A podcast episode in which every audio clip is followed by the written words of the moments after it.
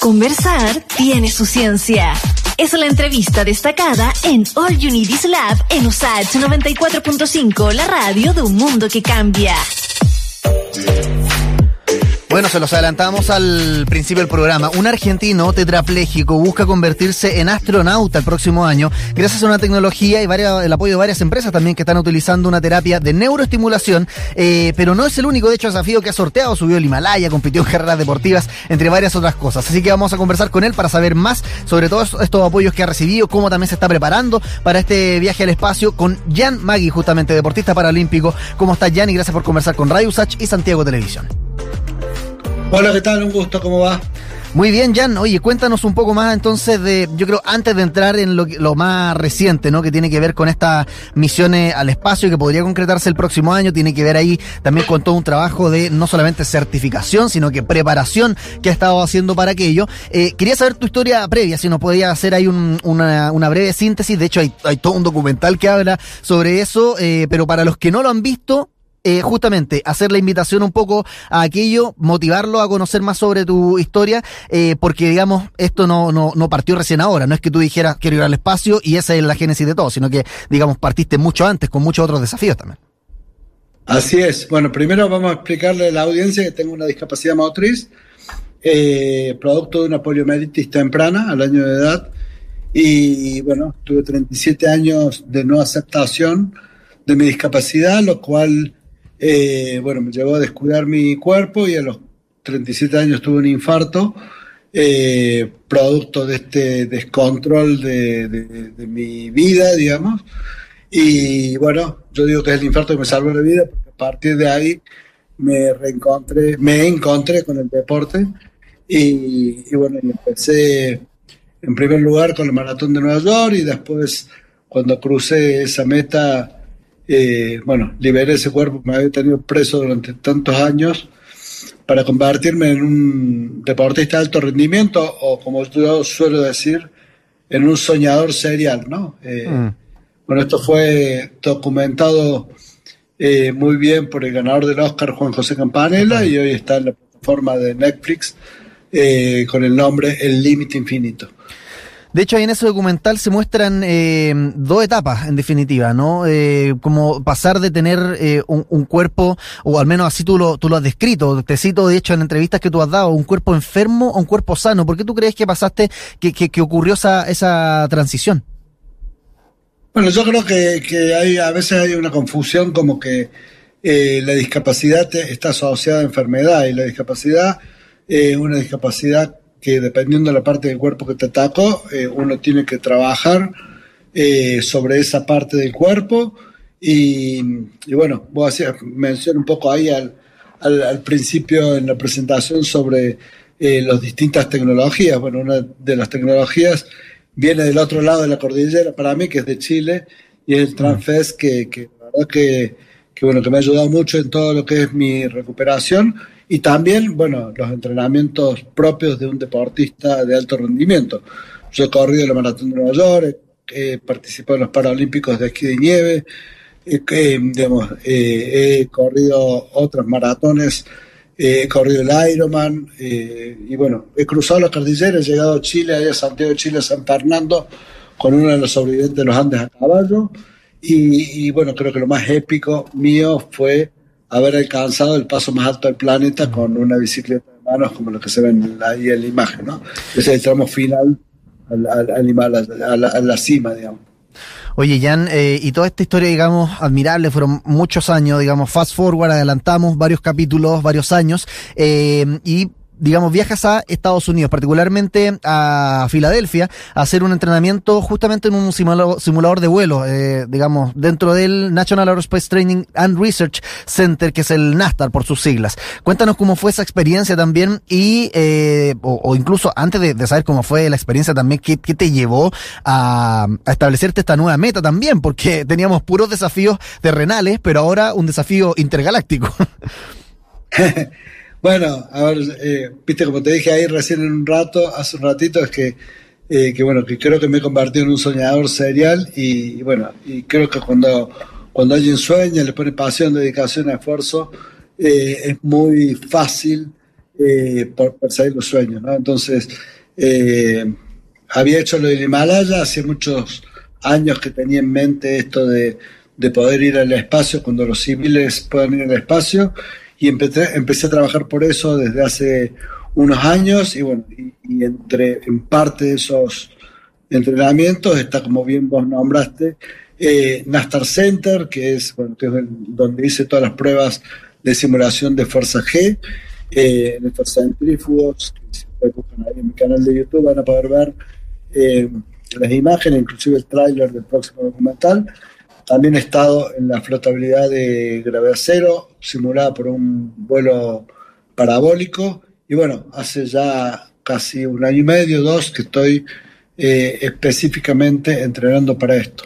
Eh, tengo mi entrenamiento aeróbico con la bicicleta, el entrenamiento con, con Transfest, que fundamentalmente me permite toda la activación muscular y, bueno, y, lograr este equilibrio que necesito para mm. eh, poder subirme a una nave que va a ir a 4.500 kilómetros por hora. Ahí quería entrar en el detalle, eh, Jan, justamente yo ya adelantaba a saber cómo fue la experiencia, digamos, eh, de estar en el Nastar Center, pero no ha sido la única, digamos, para, para mm, eh, digamos, el único elemento, parte de esta preparación, varios más, tú mencionabas ahí a Train Fest, y bueno, toda esta, mm, todas estas cuestiones finalmente eh, confluyeron en obtener una certificación de astronauta civil. Entonces también cuéntanos qué, qué significó esto, qué significa por una parte el título de astronauta civil o certificación, para aclararle también a, a nuestra audiencia aquella, aquella cosa, y cuáles son todos los pasos que hay que seguir para poder lograrlo. Bueno, a, ver, la certificación significa que estoy habilitado para hacer un vuelo suborbital, eh, digamos, como pasajero, ¿no? No como, no como, como alguien, como piloto de la nave. Eh, esto significa un vuelo suborbital, son los vuelos que salen de la Tierra, se van a 85 kilómetros de la Tierra y vuelven, ¿no? Cuando cruzan la línea del espacio, eh, que en flotabilidad cero y vuela. Se llama suborbital porque no da la vuelta a la Tierra. Hace poquito hubo un vuelo orbital, que es la, nave da la vuelta a la Tierra, realizada por cuatro civiles. Eh, bueno, yo trabajo para ser, para ser la primera persona con discapacidad eh, en poder ir al espacio, ¿no? Y, eso es lo que, para lo que estoy trabajando, lo que hice, toda la certificación que hice en Nastar Center, eh, y esta simulación de, de gravedad cero, porque cuando la nave sale, uno queda tres minutos en gravedad cero, arriba se saca el cinturón y queda adentro de la nave flotando. Entonces querían ver cómo se comportaba el control de mi cuerpo, mm. eh, ya que yo tengo de la cintura para abajo eh, paralizada, entonces querían ver cómo iba a ser el comportamiento y ese es el entrenamiento que hice. Y eso con, eh, con, con estos equipos de electroestimulación es con los que estoy trabajando eh, para tener un poco de mayor control del cuerpo. ¿Y cómo te ayudaron estos equipos de electroestimulación y también otras tecnologías que también eh, tuviste que a las cuales recurrir? Porque, por ejemplo, pruebas de tolerancia a la, a la fuerza G, y ahí uno se pregunta, por ejemplo, si es que una enfermedad como la poliomielitis puede significar un pie forzado, yo supongo que por supuesto que sí, para este tipo de, de, de, de pruebas de tolerancia, ¿no? Bueno, la discapacidad en todos los ámbitos siempre tiene como eh, como, como una vuelta, como que hay que darle una vuelta. Una valla, una valla adicional.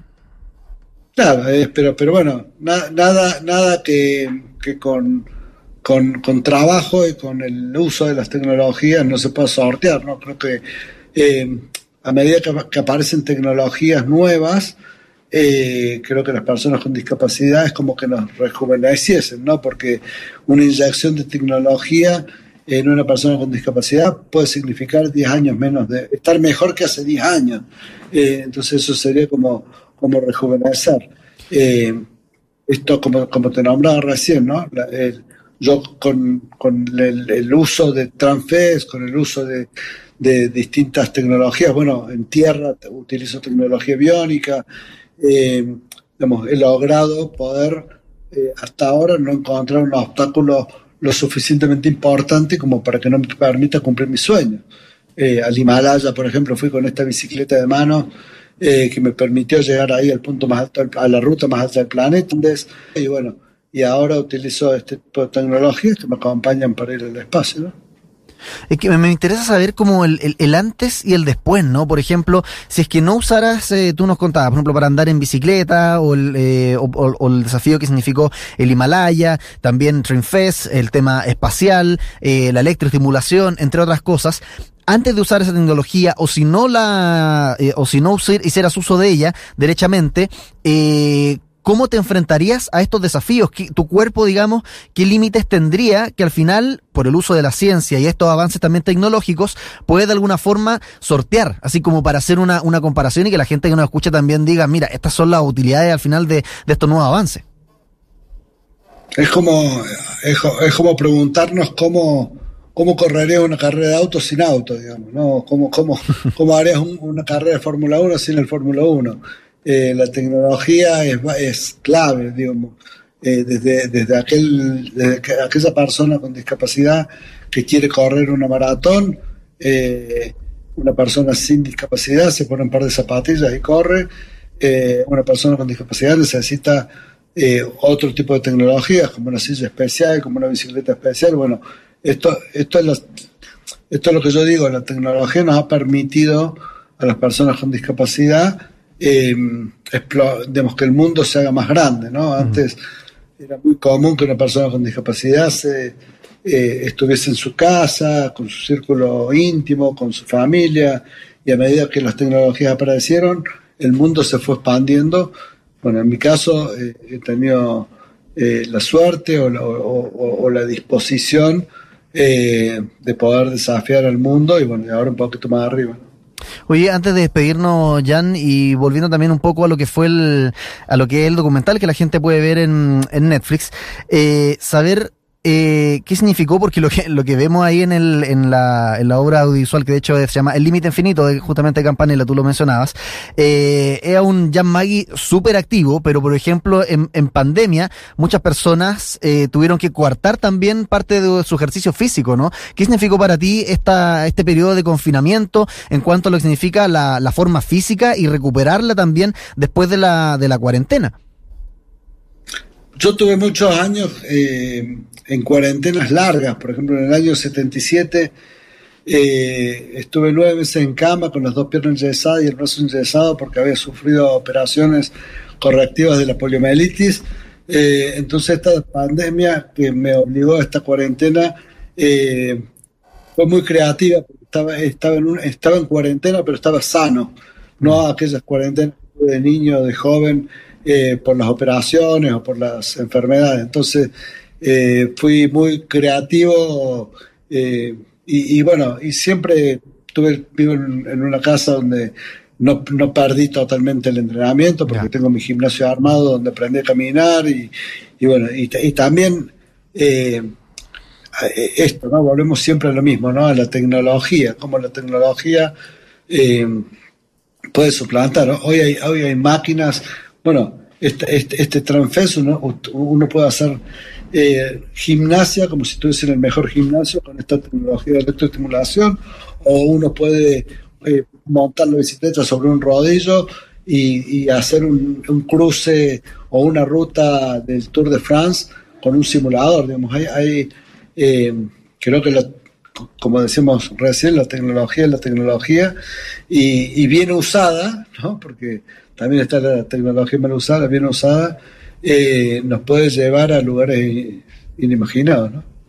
Bueno, muchas gracias, Jan. Estábamos conversando justamente con Jan Magui, deportista paralímpico, de bueno, la importancia al final de la ciencia y la tecnología, y acá con un claro ejemplo de cómo nos permite cumplir nuestras metas o sueños al final, y en este caso, eh, como Jan que planea ir al espacio. Así que gracias por conversar con Radio Sachi Santiago Televisión. Que estés bien. Gracias a ustedes. Saludos.